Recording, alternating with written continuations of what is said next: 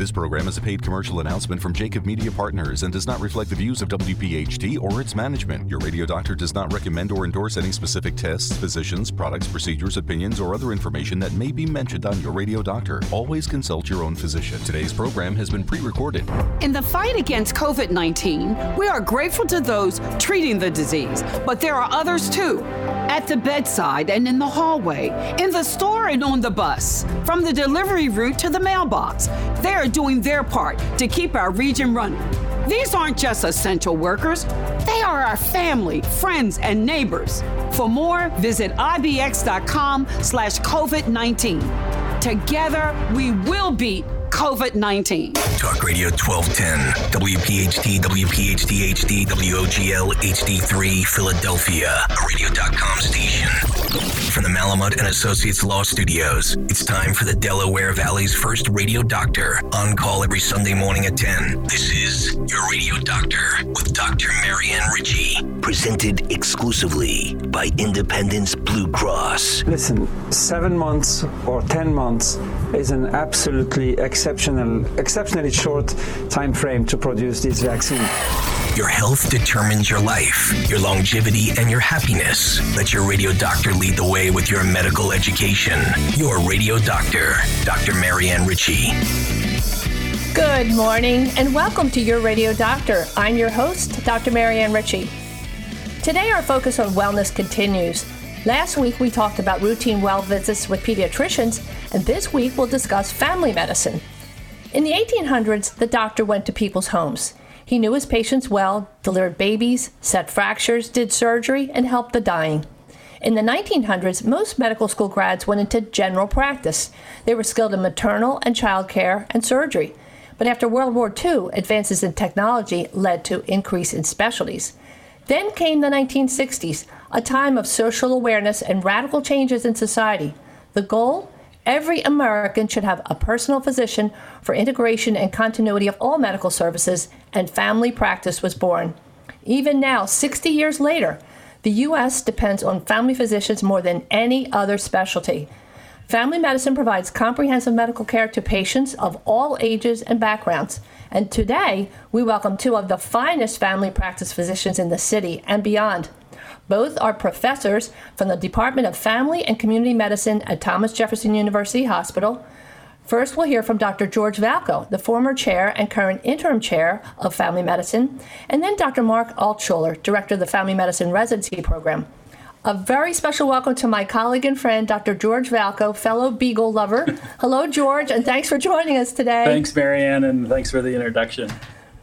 Yes, you deserve an even bigger one.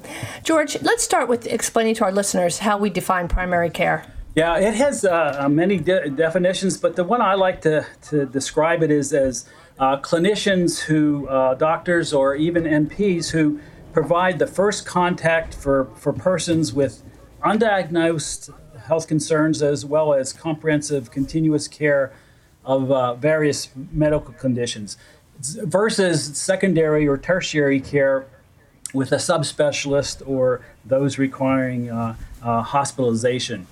Uh, it's not emergency room care, uh, which um, most people should not be going to, and it's not urgent care, although uh, primary care does uh, acute care problems like I have a rash, or I have a bad shoulder, or I'm having chest pain.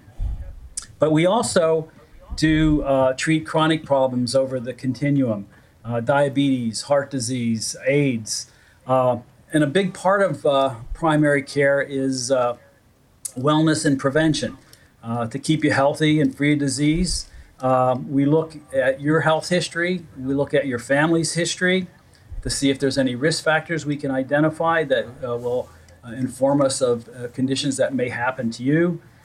we perform screenings for blood pressure, for diabetes, for cholesterol. Uh, we offer vac- vaccinations, uh, and we con- uh, uh, uh, talk about lifestyle changes we can help you make to prevent illness in the, in the future. Um, and we also try to inform you of uh, different issues that are coming up. A big, you know, as everybody knows, it's COVID. We get a ton of questions on COVID. Uh, uh, how to how to protect myself, how to protect my family, what to do when I got it, I, I have it, what do I do now? What about the vaccine? All those issues come up uh, in a primary care uh, uh, office setting. And I think that's uh, one of the reasons why it's so great that you call your department family and community medicine because medicine is being delivered in the community, and certainly what goes on in the community affects individual patients, as you say. And uh, and as you say, George, you're performing screenings for cancers, but those issues that are silent killers, like blood pressure that's out of control, most of the time when people have elevated blood pressure, they don't feel it. Maybe they're feeling something else like anxiety or, uh, you know, pain or something that drives their pressure up. But if somebody happens just to have high blood pressure, they're not necessarily going to feel it. Correct? That's correct. Uh, it's it is called yeah. the silent killer because over time it does affect your heart, it does affect your kidneys, it affects your it affects your brain. So uh, uh those are are, are all uh, uh, you know, the, the endpoints of uh, uh, undiagnosed and untreated high blood pressure. Sure. So, if someone were to ask you what is the difference between a family medicine doctor and an internist, how would you describe that? We, we get that all the time. Um, uh, you know, there, it, for internal medicine, internal medicine trained, there are general, like, like you, you opened up with general practitioners. Uh, um, but uh, family medicine and general practitioners, uh, uh, unlike the old, where you used to finish medical school and hang up a shingle, maybe work with a, a, a doctor uh, to get some training, these are specialties. They, they take a residency program, which may last uh, three or more years. Internal medicine tends to go into subspecialties such as cardiologists or gastroenterologists like yourself, uh, Marianne. Woohoo! Um, but uh, in, in, but we're internal medicine is is uh, really uh, focused on uh, on adult medicine, those 18 and older. Uh, as in peds are, are usually birth to 18 years old.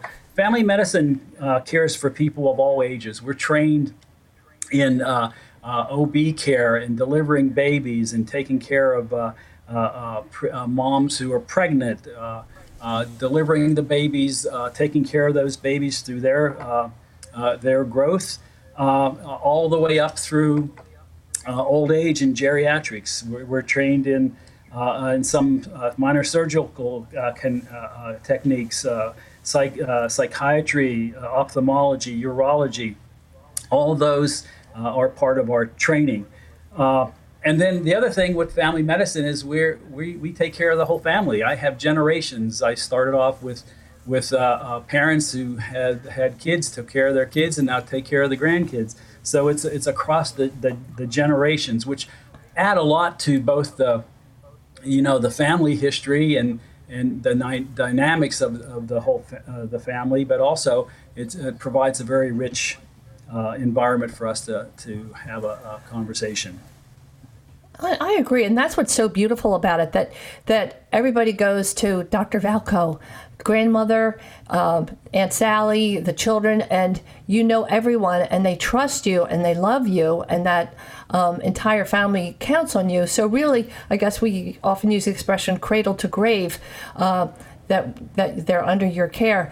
And the other really neat thing about, especially a large group like the family medicine and community medicine at Jeff, is it's a large group. So there are people or docs in your group that some of them do gynecology exams, some of them uh, do extra training in sports medicine, and then you have a whole research department. Tell us about that in the last minute here. Yep, uh, we we research. Our research tends not to be bench research, but the research on on delivering care. On on uh, we do clinical trials. We uh, are in process of doing COVID uh, vaccine trials in our department. So, uh, and as you mentioned, we do do sports medicine and and, and research on sports medicine, geriatrics, palliative care, uh, those those types of things.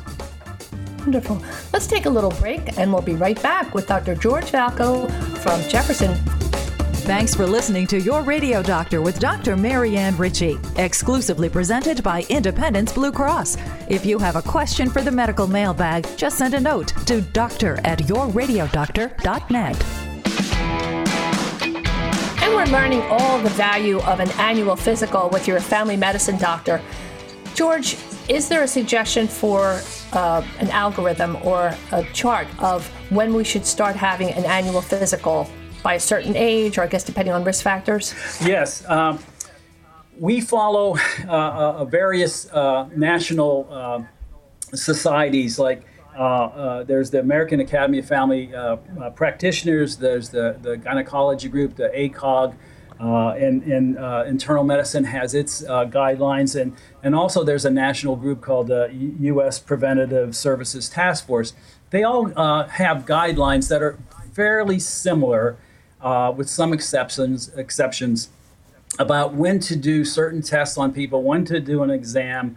Uh, for example, uh, I, think you learned about PEDS last week, but but uh, PEDS, uh, you, you see uh, kids uh, at various times during their growth to, to look at their development and, and also their vaccinations. As we get older, young adults and adolescents, they have their own set of problems that, that we, we should talk, talk about uh, you know, whether they're going into sports, so sports physicals, vaccinations for colleges, their own set of vaccinations. And all, all, one thing I wanted to mention, both in, in the younger group and the adolescent group, is to talk about social things like bullying and, and you know, uh, and, and drug use and, and harm reduction, you know, um, big things of uh, drinking and driving. Uh, unprotected uh, sexual activity and, and, those things are, are part of the, that part of the physical exam for that age group. As we get to be adults, we look at uh, family history. We want uh, to start to check on cholesterol. Uh, these are well people, and, and if you have a family history, you might want to come in earlier. But every every several years, uh, for somebody without uh, uh, overt medical problems, we like to have them come in for a checkup to to to look at those things and, and talk about things. You know, we talk about alcohol use. We talk about stress at work, stress at home. Uh, those those things. There's there's nothing that we tr- uh, try not to.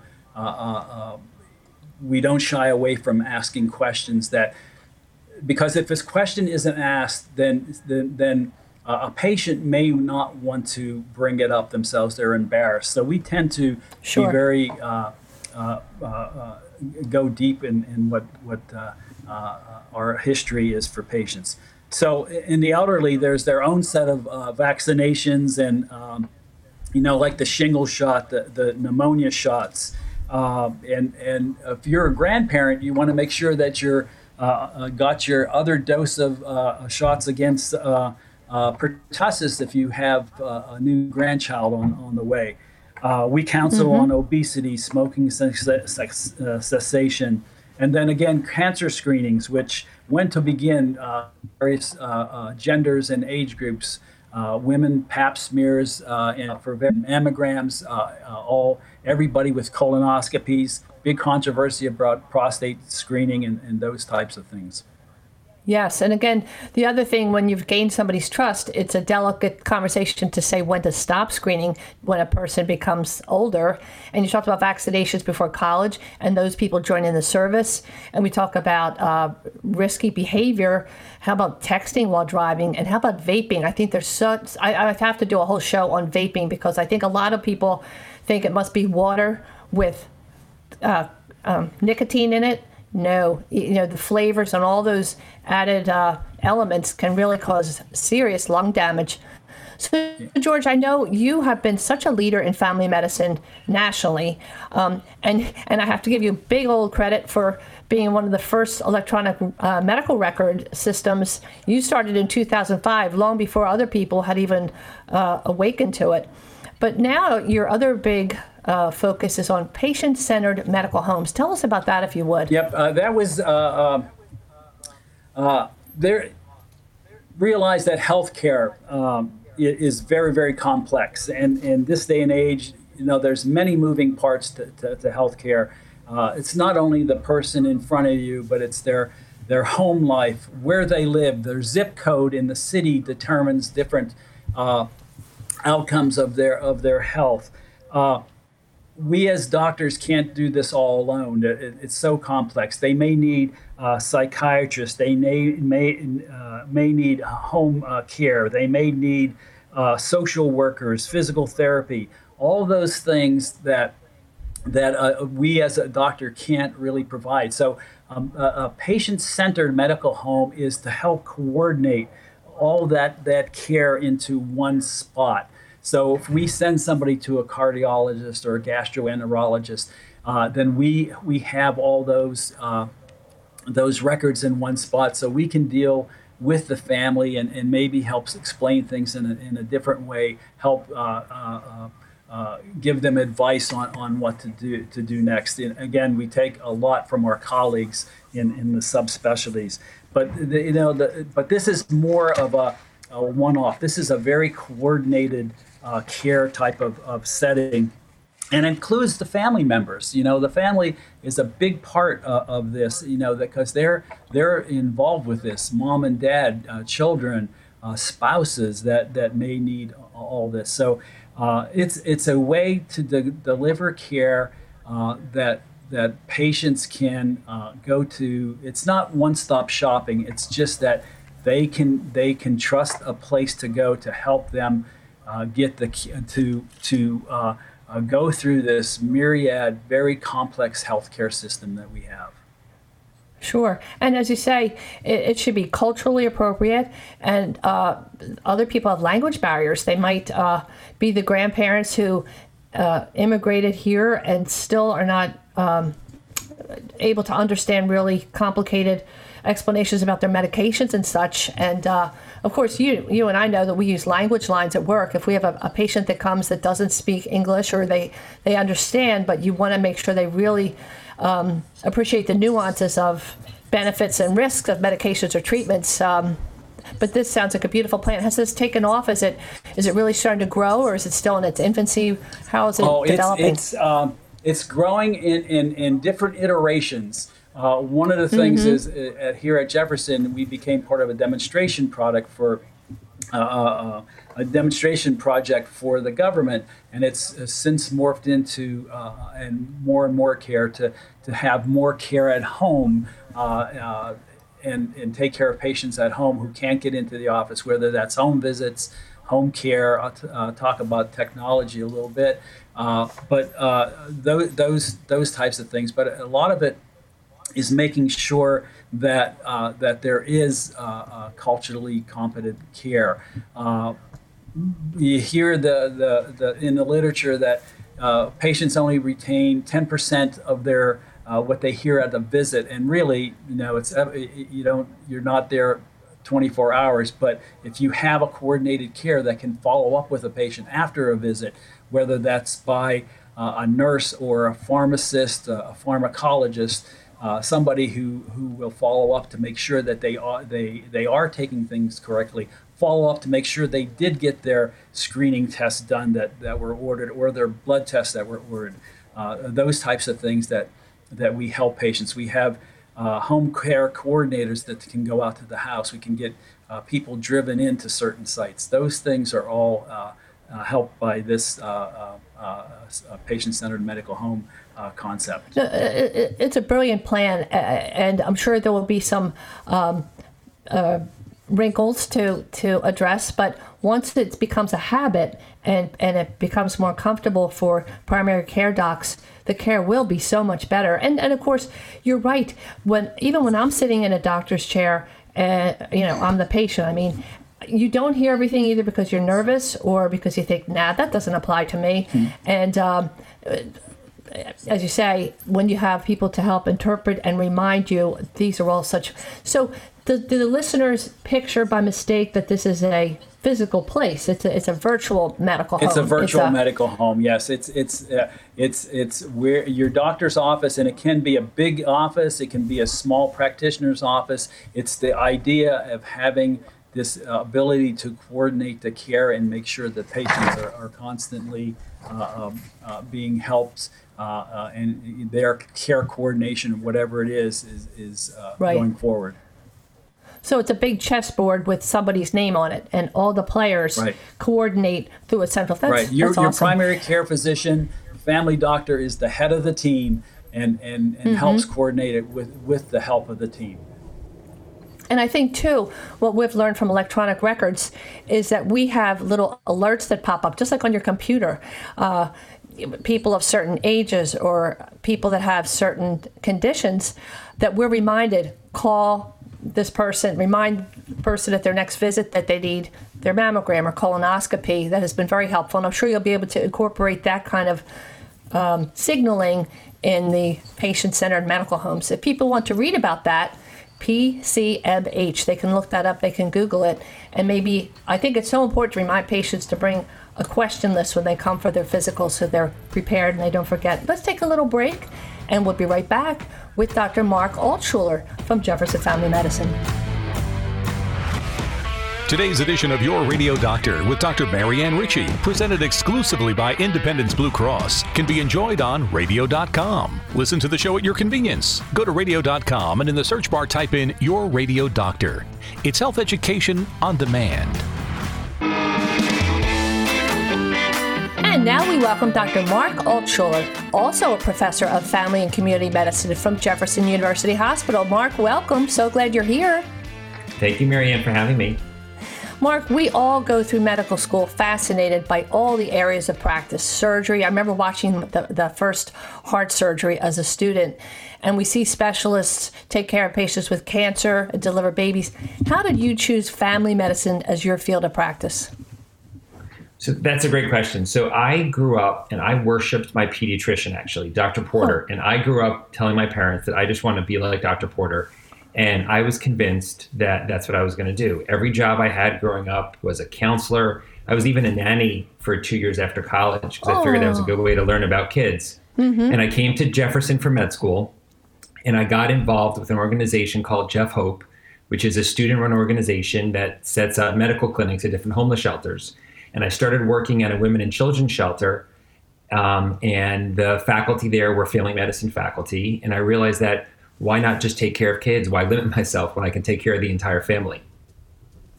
Exactly, and and I'm sure you witnessed some very sad stories and health disparities, and you thought that would be the best way you could tr- contribute. Sure, you know it. I think when I um, first went out there, I was a little bit of there was a little bit of shell shock, not knowing what some of our community members are going through.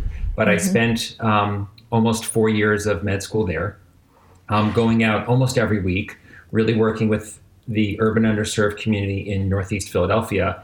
And I realized that that's where my passion was. I wanted to take care of the most vulnerable patients in Philadelphia. And there was no better way to do it than family medicine because I could take care of the entire family. And we talked a little bit earlier with George Valko that that's the reason why we, why we call it family and community medicine because you're considering public health issues such as housing and and we'll talk about this a little bit later the, the, the disparities in um, healthcare and the social determinants of health. The, these are not just words that we talk about in our lectures. It means as you'll say if you prescribe a medicine for somebody's blood pressure but they can't afford it or we say we have to improve your diet but there's no grocery store in their neighborhood, uh, we have to look beyond just the words and the, the prescriptions.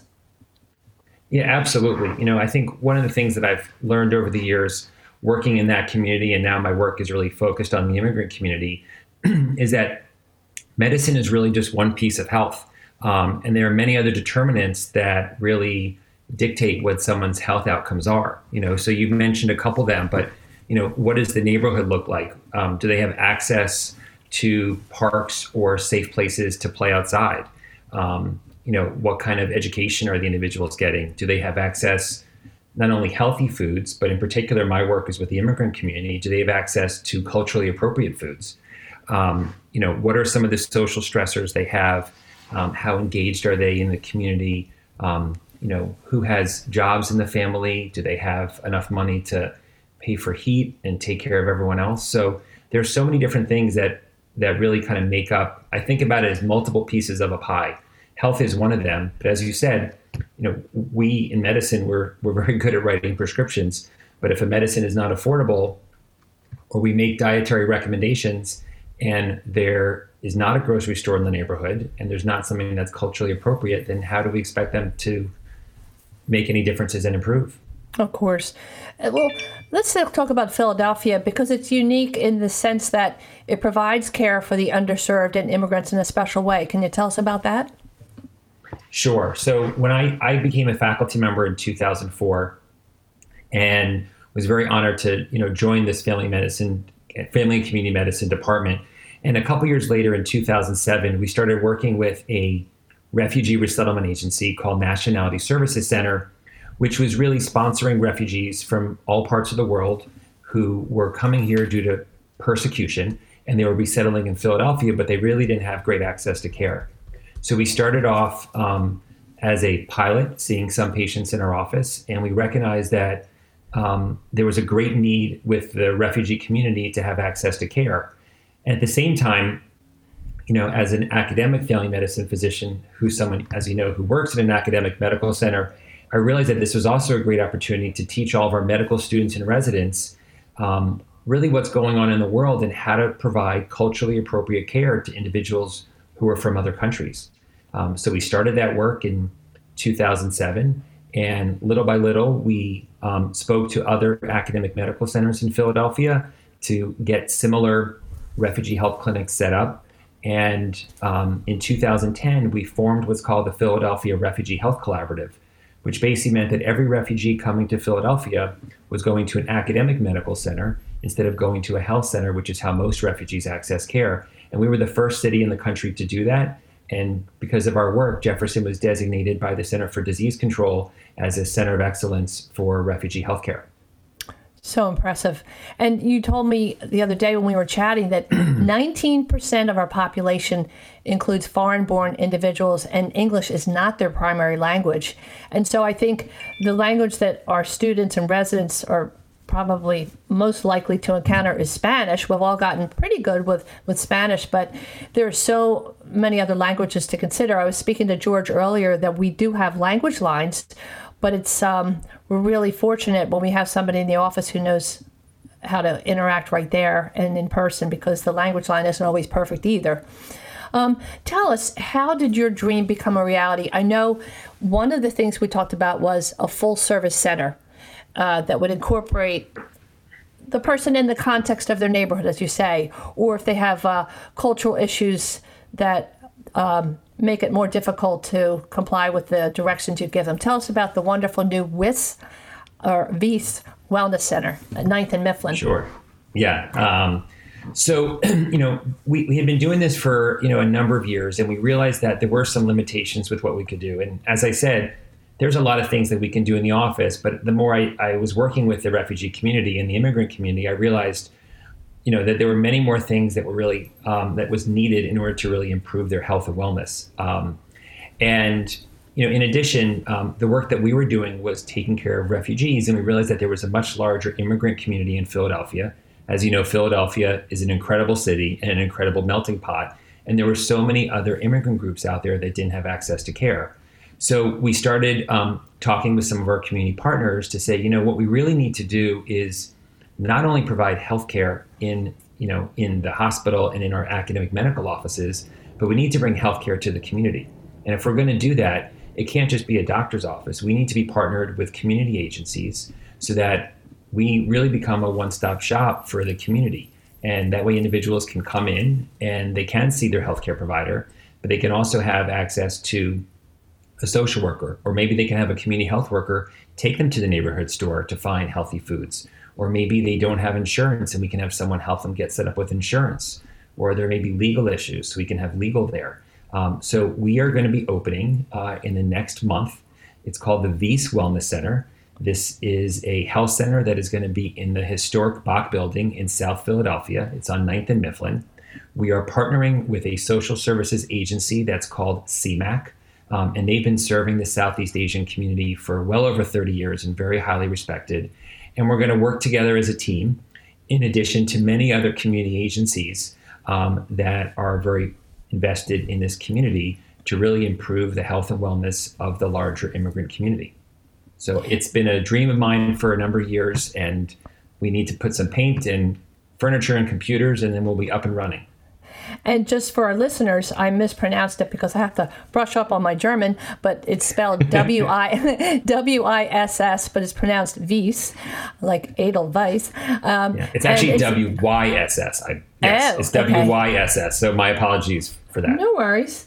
Um, but it's it's such an accomplishment to have coordinate all this and to see it come to fruition. And and I think what I've learned from COVID, not just from interviewing people on the show, but as a practicing clinician, is the city is such a great partner. I'm sure they help you with different programs as well. The city of Philadelphia has the most wonderful programs um, and partners with so many um, Jefferson projects and, and other hospitals as well. Um, has and Independence Blue Cross has a lot of great programs throughout the city as well. Um, Marc, if, if listeners wanted to get involved, either volunteer maybe to, to help with the painting or or donate, how would they reach you? Um, well, painting, I think we're, we're pretty good on, but there there are a lot of ways to get involved. So thank you for asking. Um, people can go to Jefferson's giving website, which which is giving.jefferson.edu. Mm-hmm. And if you were to search Wyss, W I S S, you can make a donation. Um, another way of supporting our efforts are to go um, to really to support what SEAMAAC does. And SEAMAAC is S E A M A A C. They do a lot of incredible work, um, especially a lot of work on food insecurity. And we're really excited to be working together in this new partnership and hopefully to make a difference with not only the immigrant community, but the larger community in South Philadelphia. Marc, you represent the embodiment of a truly giving, caring, loving doctor, and that you're looking at the whole person in context and how you can help them have a healthier, happier life. And uh, God bless you for your efforts. It's a beautiful project. Any way people can help you, if they want to visit giving.jefferson.edu, or they could always call 1 800 Jeff Now and ask for you, Dr. Marc Altshuler. Or reach, call me if you can't reach Dr. Altshuler, and I'll get you there. Thank you so much, Marc. Wonderful to have Thank you on the show. Thank you, Marianne, for having me. Your Radio Doctor with Dr. Marianne Ritchie is exclusively presented by Independence Blue Cross. Dr. Marianne will return, but first, a medical message from one of our partners. And we're in our final segment with Dr. George Valko. George, let's continue our discussion about patient centered medical homes and technology that helps it come to fruition? Um, yes, as you as you mentioned previously uh, about electronic medical records, uh, as both you and I trained, uh, we were on paper charts and and and uh, patient-centered uh, uh, electronic medical records just started coming in into the late '90s, early hundreds, early 2000s. But now they're becoming more and more sophisticated. So we can look at patients' reg- uh, uh, records if, if they went to another hospital and had a test done. You know, in the past, it would take us forever to get a result back, and maybe we would have had to repeat a study uh, to, to, find out, you know, what what had happened because it would take so long for us to, Good point. to find that. So, and it would also raise the cost of, of medical care. You know, you're repeating tests that are, are redundant. But but now uh, you know that's only one part of it. Now uh, we can reach patients at home or any place around the world uh, through telehealth and through technology. We've we've been doing this for a long time. Jefferson was one of the the pioneers. Uh, uh, with uh, telehealth visits with patients and their families. But the COVID pandemic really put um, telehealth on, on the map. Uh, because patients were afraid to come out. They were afraid to, to, to take public transportation. They were afraid to come to the doctor's office because they didn't know what was going on. So, uh, but with telehealth, you could reach these patients, do a semblant, you know, do a great history, uh, uh, talk to them about what's on their mind, and do some sort of physical exam uh, on the on the video. Show me your rash. Show me where it hurts. That sort of thing and, and help make it, uh, you know, inform so, some sort of diagnosis. Could renew meds. The family could be there if they, they wanted to talk uh, uh, uh, uh about what's going on at home and, and, that, that sort of thing. So, but also with technology, we can we can monitor things better at home. We can monitor your blood pressure and push that into the uh, electronic medical record. We can monitor your, your, your blood sugar if you're diabetic.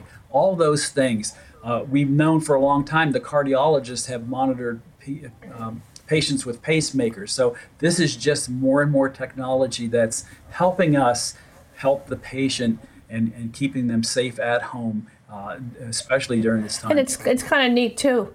Yes, and it's kind of neat too. In some respects, we get different and better information seeing a person in his or her environment, how they're interacting with their grandchildren or their their spouses, and uh, you they say, "Oh, I'm fine. I don't have back pain," and then you see them say, "Could you walk from here to your sink?" And you see that they have no um, railings or that kind of thing if they're uh, at, at, a fall risk.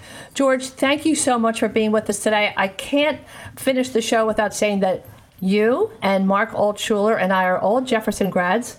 And uh, we know that Jefferson is one of the oldest medical schools in America, and we have our 200 year anniversary coming in a few years. All right, George, here's your bonus question What is the oldest medical specialty known to medical history? Surgery. Did you say family medicine? Yes, you're our winner. And what's the oldest medical school in the country? Do you know? Uh, it's a, it's around the corner. University of Pennsylvania. Yes, thank you, Ben Franklin. So you get uh, points for that one. And the oldest medical school in the world is University of Bologna. Oh, in the... started in 10, 1088. Wow. And I wondered, you know, when I was little, my father used to buy bologna, and sometimes it would say Bologna on the package. I wonder if that's where the expression "you're full of bologna" came from. Do you think so? I don't know. I don't know. I don't know. Copernicus went to University of Bologna. Ah. George, thank you. Beautiful information. If people want to reach you, 1 800 Jeff Now? Correct. Absolutely. All right. George, thank you so much. Thank you very much, Marianne. Appreciate the time. Take care. Bye bye. Now, your real champion, presented by the Rothman Orthopedic Institute. And now for your real champion, Nicholas Kristock. I call this segment Fleece and Thank You. If you've ever been a patient in the hospital, you realize very quickly that it's not a hotel you want to revisit. For starters, you don't feel well, the mattress is stiff, and your roommate snores. Now imagine being a little child in the hospital. You might be there without your parents, you miss your friends and your doggy, and it's just plain scary. Maybe a nice, soft, comfy blanket with Spider Man on it would make your hospital room a little warmer and a little more like home. Meet Nicholas Kristock. He calls himself a socialpreneur and lives by the code build, empower, and serve. Impressive young man. At the ripe old age of 29, he's a TEDx speaker and already has his own page on Wikipedia. Nicholas is a man of discipline and purpose. While playing Division I soccer in college, he was team captain, won an award as a student leader, and was the first student athlete to win the Human Relations Award given for his outstanding community service. He played professional soccer in Australia for two years, but still made time to volunteer and helped start the world's first mobile laundry service for the homeless. Then worked with Make a Wish, helping make the dreams of terminally ill children come true. He even got his teammates involved. He had already earned an MBA before he lived in Australia and searched his soul for a path while living abroad. He wanted to dedicate his life to nonprofit work. And when he came back to Michigan, it was his twin sister Tara, a pediatric oncology nurse, who turned the light on. A blanket. Her text suggested that he make a fleece blanket. Across the state of Michigan, 30,000 children are hospitalized in pediatric units, and only one in six have a custom blanket to comfort them. So he founded the nonprofit Fleece and Thank You, and inside of five years, he and his team of five people have raised close to a million dollars to purchase fleece to make 70,000 blankets for hospitalized children in 22 pediatric units across Michigan. And to increase the positive impact, he created an app that enables the donor to send a video message of support to the child or teen who can then send a message in return, which cultivates caring and kindness. Nick is now sharing his technology with other nonprofits so their donors can see the impact of their gifts. Nick calls himself a serial entrepreneur and servant leader, and his purpose is to build businesses that solve problems. In 2016, he founded the startup company Empathy 313, which makes technology solutions for social impact organizations. In 2018, he founded Crate of Good, a social impact subscription box. And in 2019, he founded Flockets.com, an apparel site that funds microloans for families with a child battling cancer. Every day is an opportunity to build blocks on the tower of social entrepreneurship and enterprise. Nick says, bringing comfort to those in need is the most rewarding work of my career. I get wildly excited when I connect someone to serving their greatest good and empower them with the tools to create a positive change. Fleece and Thank You is now hosting a page on its website to enable people to send messages of support and thanks to healthcare employees at the 22 Michigan hospitals it serves. I should add that a very significant member in the power team of five is Nick's wife, Sarah. These newlyweds just tied the knot in September. We wish you the same joy that you've brought to so many others. We salute you, Nick and Sarah Kristock. You're real champions. To volunteer, make a blanket, or give a gift, visit fleeceandthankyou.org. That's fleece, F L E E C E, and thankyou.org. Tune in next week for more tips on maintaining your health and wellness. Our guest will be the highly respected Dr. Jack Ende, former chief of internal medicine at Penn Presbyterian Hospital, when we discuss routine well visits for adults. Listen to today's show and all of our shows on yourradiodoctor.net. Please send us a story about your real champion from your family, community, or workplace. They deserve to be recognized. Send it to info at yourradiodoctor.net. Tomorrow is the day we celebrate the birthday of the Reverend Martin Luther King. To honor the memory of this great leader, join in on this day of service and volunteer in your community. The people you help will feel better, and so will you. Now, stay right here and listen for the king of crooners, Frank Sinatra. And always remember that your health is your wealth. Thanks for listening to your Radio Doctor, Dr. Marianne Ritchie, a Jacob Media production. If you're interested in learning more about the power of the radio hour, contact Joe Kraus at 267 261 3428. This program is a paid commercial announcement and in no way represents the views of WPHT or its management. Today's program has been pre recorded.